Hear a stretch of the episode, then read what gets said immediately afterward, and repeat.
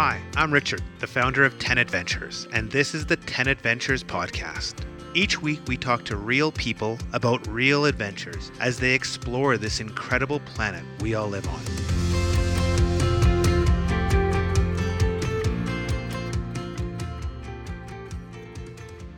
Welcome back to the 10 Adventures podcast. Uh, it's exciting because Karin is back uh, from her trip to Central Asia, and she's only here for a short period of time. So I'm excited to hear uh, about what happened in Central Asia because all I have seen is what was on social media. So, Karin, welcome back. How was the trip? Oh, it was really good. It was really, really good. It was quite hot for much of it, but uh, really an exciting place to visit. Can you maybe just give an overview of where you went? Because I think it's kind of an interesting kind of overall trip. Yeah, we decided to go um, to Central Asia because we really wanted to go into the mountains of Kyrgyzstan. Then we kind of added in some other places as well since we were in the area. So we started in Uzbekistan and went to the, you know, major highlights in Uzbekistan. And the highlights there have a lot of Islamic architecture, the Aral Sea, and then went into Kyrgyzstan and rented a 4x4 and drove around much of it, although there was a lot more to discover, and then ended up for a few days in Kazakhstan. So I've always been fascinated by Central Asia, but I know for a lot of people it's not, you know, anywhere near their bucket list. Why was Central Asia on your your bucket list? Uh, mostly it was um, we were headed to the mountains there. You know, it, it was the summer and we wanted to get into those mountains in Kyrgyzstan. So that's why we ended up there. And we love Islamic architecture, so that was just a bonus. So I know right now, you know, if you go to parts of Asia, it's really hard to get in. There's, you know, lots still lots of restrictions here in September 22 in some countries in terms of, you know, getting in or traveling freely. What was it like traveling around Central Asia in terms of, you know, access, COVID restrictions, all those types of things? It was so easy. Like some of the easiest entries I've had were on that trip. Those three state or countries in Central Asia have dropped any visa requirements for many tourists entering Uzbekistan, Kyrgyzstan, and Kazakhstan. There was no visa required, not even visa on arrival. It's just show up, stamp your passport, and off you go. So that was really easy. And also, those three countries had dropped any COVID regulations as well. So there wasn't worry any worry about testing or need to show a vaccine certificate. It was just so easy. So that was a big draw. Now I know uh, other countries in Central Asia have they followed the same suit? Like, can somebody go and explore all the stands without visas, or like do, other places are they still you know having restrictions of movement or or visas or whatnot I mean, I think it depends on what passport you hold. We chose those three countries because for the passports that we were traveling with, which was an EU and a Canadian passport, there wasn't any hassle. We had initially thought about going into Tajikistan, um, but it did require like a real visa, like where you have to mail your passport in beforehand. And I just didn't have the time to do that. So we didn't go to Tajikistan. And Turkmenistan is fully closed right now. So that's not even an option. Uh, interesting, interesting. So so let's start with the with the you know the place you started in in Uzbekistan. You know, I was surprised. I've read lots of books of people cycling through Uzbekistan or going on these around the world drives, but I kind of hadn't seen all the the beauty that you know was on your Instagram. Can you share a little bit about what made Uzbekistan, you know, special for for you on this trip. Yeah, I mean, just one of the first things is it was so easy to travel in. Like to get from place A to place B was very, very simple for the most part. The, biggest draw in Uzbekistan would be the Islamic architecture there um, from the Silk Road era. And it's really just stunning, like really, really stunning. So we um, started, we flew into Samarkand, and there's the famous Registan there, which is a huge complex of Islamic buildings, but there's more than just the Registan, there's much more. Um, so we spent three days there, and then we went to Bukhara, which is another big hub along the Silk Road. A lot of people had told us that was their favorite city for the Islamic architecture that they visited, although I think um, we preferred the other two more. So it's just personal choice. And from Bukhara, we went to Khiva. the funny thing is, as we were going along, because this was in June, it was getting hotter and hotter and hotter, and um, and so like it, by the time we got to Khiva, it was like 40 most days, you know, when it was hottest outside. So we would uh, we would plan an early morning foray into the city, come back and read a book in our air-conditioned guest house room and then go out later in the day, but it was still excellent. And then at the last minute we decided to go from Khiva, take a look at the Aral Sea. The Aral Sea is a sea that it used to be a big sea, and the villages that were on the sea um, were quite wealthy for fishing. It had a huge fishing industry. But at some point, the government and it was uh, the government of the uh, of Kazakhstan and Uzbekistan because the sea is in both countries decided to use the water for um, irrigation and there's been a rapid recession of the Aral Sea, and now that town that was once a thriving fishing village is in the middle of a desert. You know, so it's quite quite a big impact. Traveling in Uzbekistan, you know, one of my favorite things is just you know going to a city, just walking around, exploring you know local restaurants, cafes, and you know not necessarily having an agenda, and just kind of just exploring. Is that something you could do? In Uzbekistan? Like, like is it a place where you can kind of just have like a nice coffee and people watch, or what do you do in the city? Is it more just go see a site, go see a site, go see a site? I wouldn't say it's go see a site, go see a site because the site is the city itself. I mean, it's obviously a certain area of the city where all this old Islamic architecture is, but I mean, that's pretty much all we did, Richard, is we just would, you know, leave our guest house, wander around, look at the Registan. I mean, I, the first day we arrived in Samarkand, as an example, we arrived at four in the morning and my body was still on North America time. So I was like, and it was beautiful out, it wasn't hot. So I was like, let's go do something. So we just went for a walk at like five in the morning and we walked to the Registan and the the Registan, the official entrance is closed, as you could imagine, at 5 a.m. But the guards were like, "Oh, do you want to come in and climb the tower?" And we are like, "Well, they didn't actually speak English that well, but we got the idea."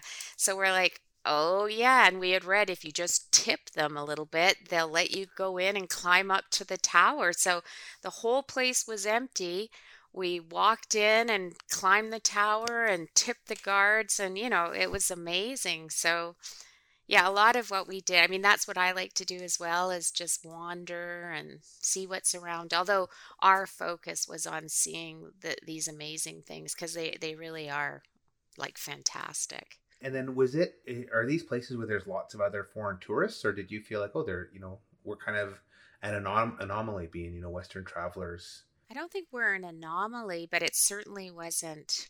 It wasn't like going to Disneyland. like, um, you know, there were there were other tourists there. There were a lot of national tourists because really, um, I think tourism in that part of the world it's picking up, but it's not full force like say it is in Europe this summer, right?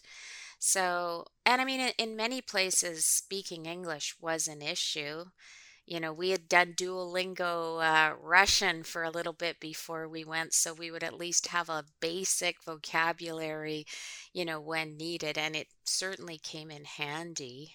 Although most of the hotels, the staff would speak a little bit of English. Like, how do you get around? Like, are there trains? Do you hop on buses? Do you just hire taxis to go from like city to city to city? Well, in the cities, for the most part, we walked. But if the distance was great, this is just in the city. We exclusively used Yandex, which is the Russian version of Uber.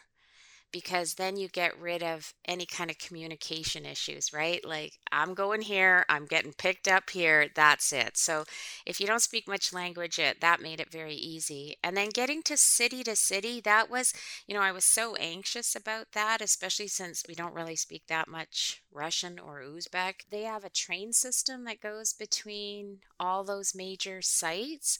And part of it is actually very, very modern. It would be like comparable to a European train and very efficient. So that was pretty good. We did take one overnight train from Khiva back to Tashkent. And now that was an old Russian train, like really old clunker. But, you know, luckily we slept for a lot of that one. And was it in Uzbekistan where you guys were getting all the delicious plov to eat? we didn't have plov that many times. We had read a lot about plov. So, plov is their national dish, and it would be a, a, rice dish with meat on it. And we had read a lot about it that, you know, it's supposed to be like really quite oily. And we started in Samarkand and we went to this, you know, really cute little outdoor cafe and we ordered plov there and we ate it and we're like well this is quite delicious you know it would be similar to like a pilaf or uh, a fried rice you know that kind of idea or a, an indian biryani. It was like really good and we're like oh i don't know what all that fuss was but in tashkent we went to well, I always refer it to it as the International House of Plov, likening at it to the International House of Pancakes. But it was like this huge facility that was known to have really, really authentic plov, and it's created in these huge vats, you know, wood fired. You can walk around and look at all of them. It's like you know, really fan. It's a really fantastic site. But uh, when you sit down, the first thing they ask you is, "Do you want horse or no horse?" I, I think they know that a lot of tourists do not want horse. For a while, your Instagram basically became just a plov centered uh, Instagram, which every every post seemed to be about plov. Well, it, it is like that's what you're offered every place you go. Like the the menus are all very very similar in all of those countries unless you end up in the big city at you know like a thai food place or something but the local restaurants all serve you know pretty much the same thing and one of them is plov now it's funny the authentic plov i it wasn't as um to my liking as much. So I realized, oh, the one I liked, that was the tourist focused plov. Oh, okay now it seems every you know every YouTuber that I've watched that goes to Central or goes to Uzbekistan, and I'm reading books, and even I think Linda, who she was on our um, on our podcast what a year ago, she cycled around the world. Everyone gets food issues or tummy issues in Uzbekistan. I think you guys didn't have any issues with the with the food and tummy trouble. Yeah, no, we didn't get any issues our whole trip through Central Asia. And after that, we went to the Caucasus and we had no problem there either. Oh, wow, that's fantastic. Um, do you have any tips? Like, did you do anything different? I guess, you know, do you think there's anything special that helped you? Because it's, it's kind of like, for me, it's almost like this Delhi belly people get in India. It seems every every time anyone goes to Central Asia, they tend to get some sort of tummy trouble. You know, I'll just add as an aside, I never got tummy trouble in India and I went four times. So I don't know. Maybe I have got some steel. I don't know. No, we, the only thing we did is we didn't drink tap water. You know, we always had bottled water, or I brought a filter, so I used a filter. I mean, I think I read somewhere that you can drink the tap water, but I was always like, uh, I don't want to take a chance. So I never did. But yeah, I never had any issues. And then for accommodations, what was what was that like? Is it is it kind of just like you know boutique hotels or small family run guest houses or? I mean, there's a really really wide variety because it's um, I mean there are a, a number of tourists that go there, so there are some you know big fancy high end hotels in Tashkent I didn't stay there. And then there's lots of small hotels, more family run, and then a large number of family run guest houses. So, in general, if I'm thinking about it, yeah, we stayed at all family run guest houses at, at varying sizes. Um, and the people there are so like kind. So everywhere that we went when we were staying at these guest houses, the families would go out of their ways to, you know, be friendly, share tips with us. The like the nicest experience we had was we stayed in a guest house in Khiva and it was a small guest house and it had really great reviews and now I know why.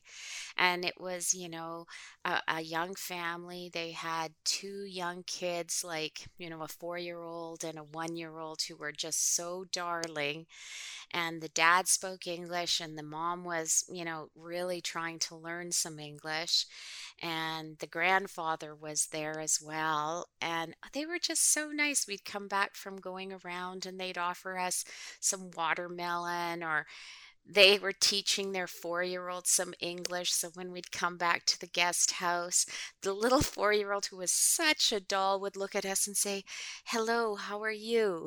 you know, it was so cute.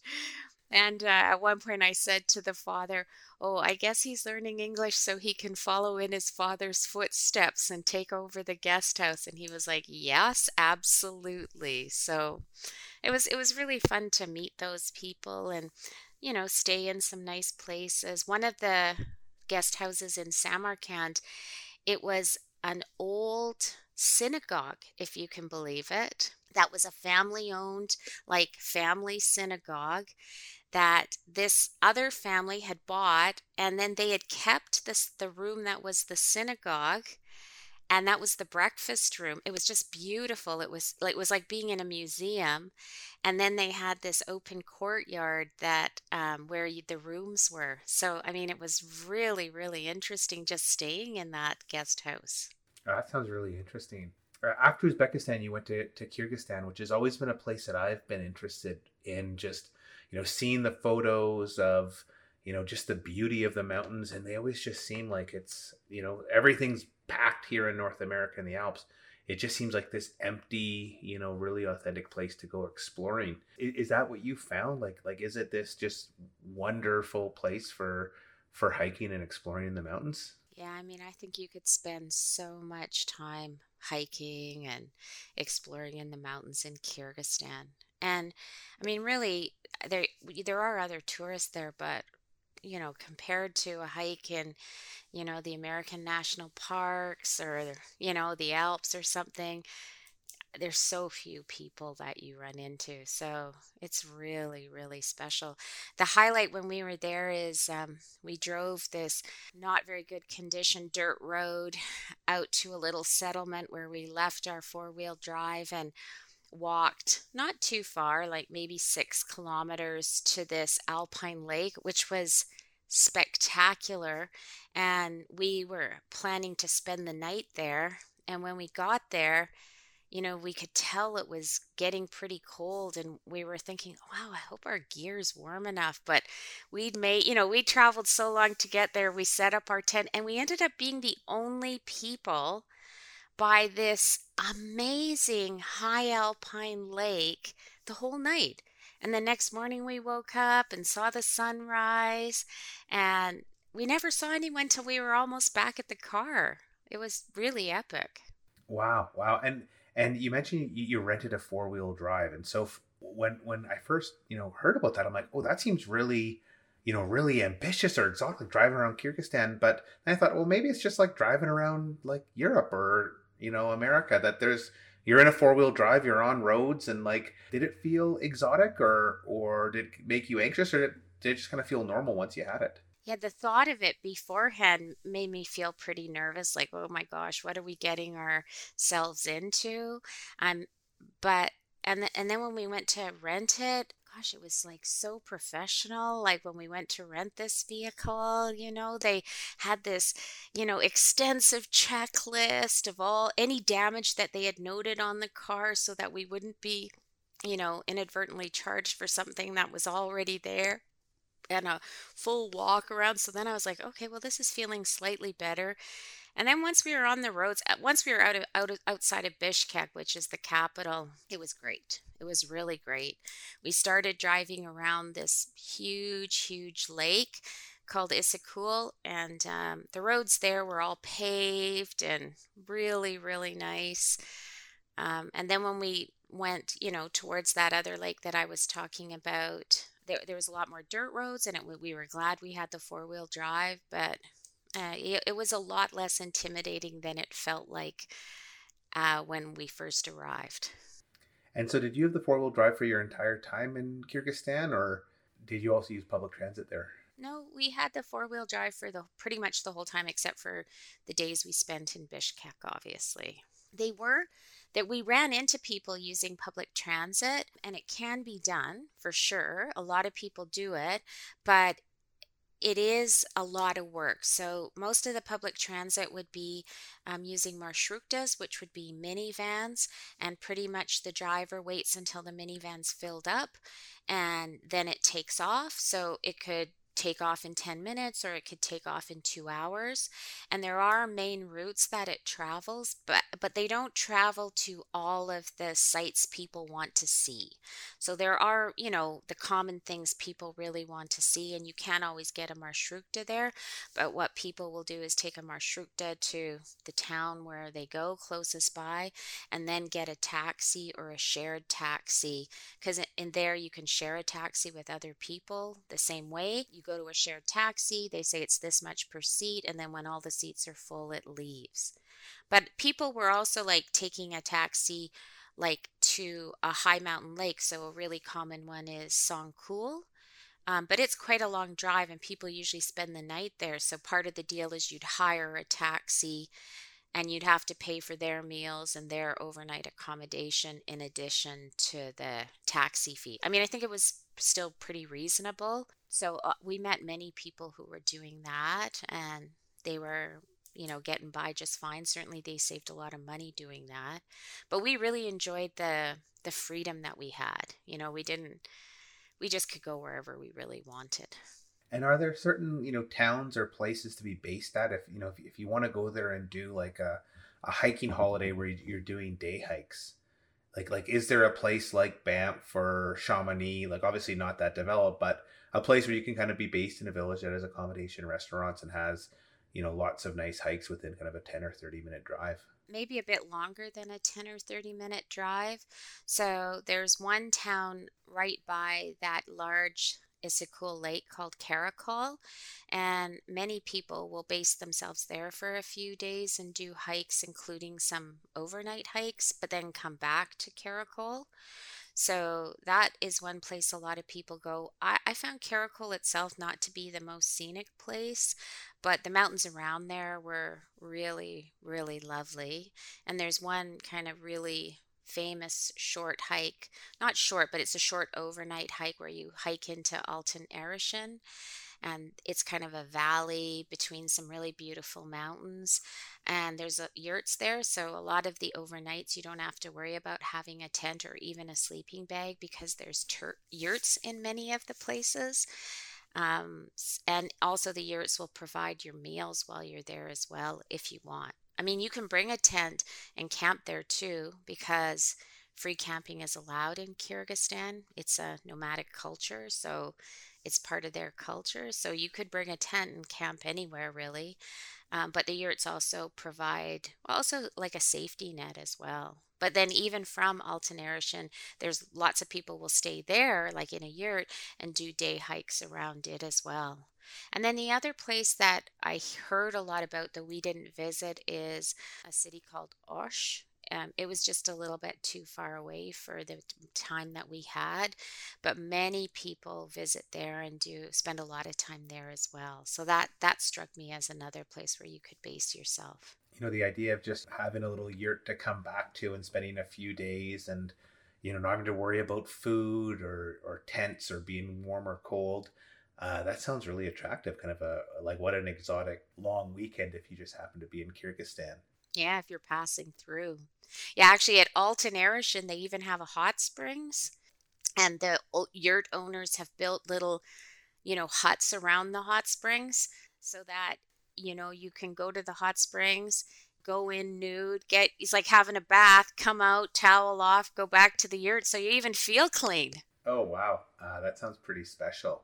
Um, now you went to Kazakhstan next. That wasn't as great for you, I don't think, as Kyrgyzstan and Uzbekistan. But do you want to talk a little bit about you know your experience in Kazakhstan? I mean, part of the issue for us for Kazakhstan was that um, unfortunately we had got COVID when we were in Kyrgyzstan, and so at the end of our our trip got cut short because since we were sick, we just um, isolated ourselves for a number of days, kind of the same number of days that we would isolate if we were at home, and then after we had done that, we kind of had that post COVID fatigue and we had a lot of nausea. So we weren't contagious, but we still weren't feeling very good, like really low energy. So we didn't really have the energy to go out and explore a lot. Um, and so I don't really feel like I had a good sense of, you know, what Kazakhstan had to offer. We we stayed you know, a number of days in Almaty, which is the capital, which, you know, is is really a cute little city or not a little city it's actually a big city has a lot of parks and it has a number of orthodox churches which is kind of surprising after seeing all of the islamic architecture in uzbekistan um, to then see like Orthodox Christian, you know, cathedrals, it was kind of a, a bit of a shock to the system. Yes, and, and also the one of the highlights they have a, a big Russian spa there. So it's an old Russian spa where you know, you go in, you're separated into men and women, and then you go through a series of, you know, hot, hot saunas and mineral bath and a like a small cool pool and you have the option of be- being beaten with uh, sticks from a certain um, certain tree. I forget the tree but we did not opt for that one the beating because it was funny it was so hot in almaty like it was high 30s and my canadian bones really aren't used to that. And then we were going into saunas that were, you know, at 50 or so. And at one point, I'm like, why are we doing this? And no, I don't want to get beaten by with sticks and pay for it in 50 degree heat.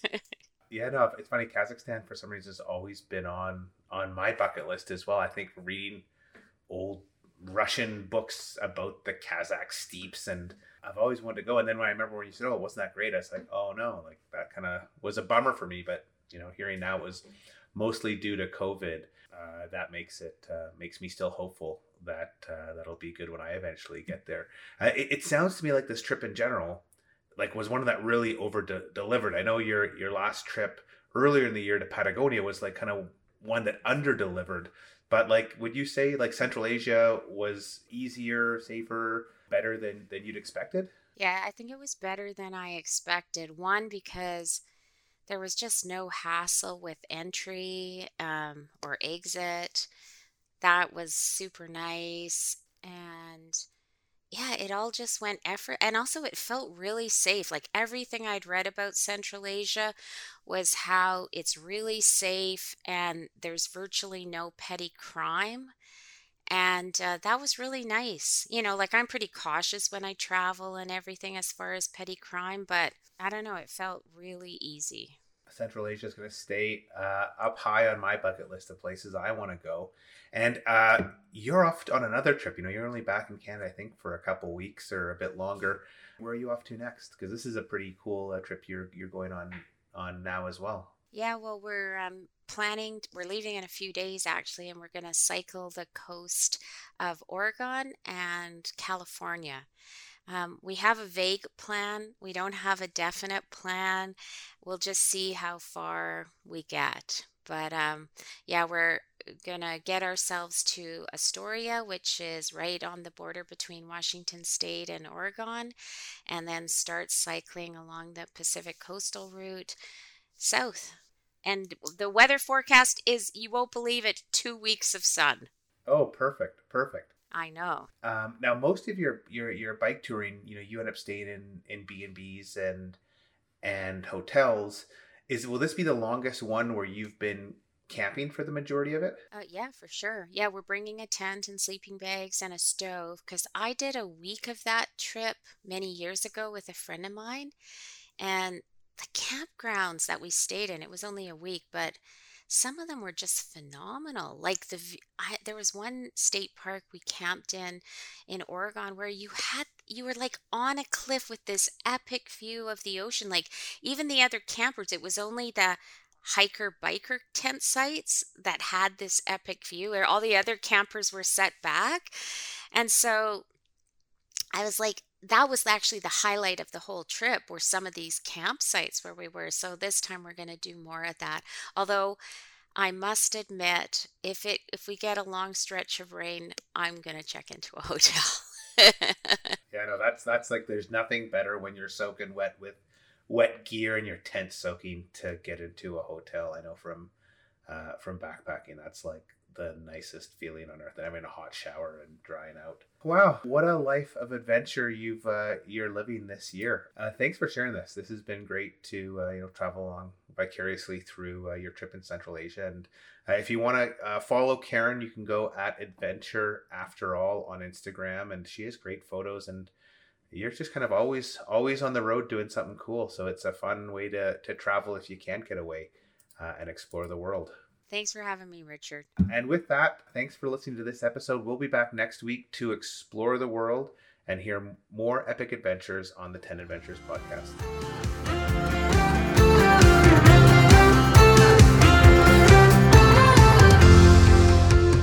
Listen to other episodes of the 10 Adventures podcast on Amazon Music at amazon.com slash 10 adventures.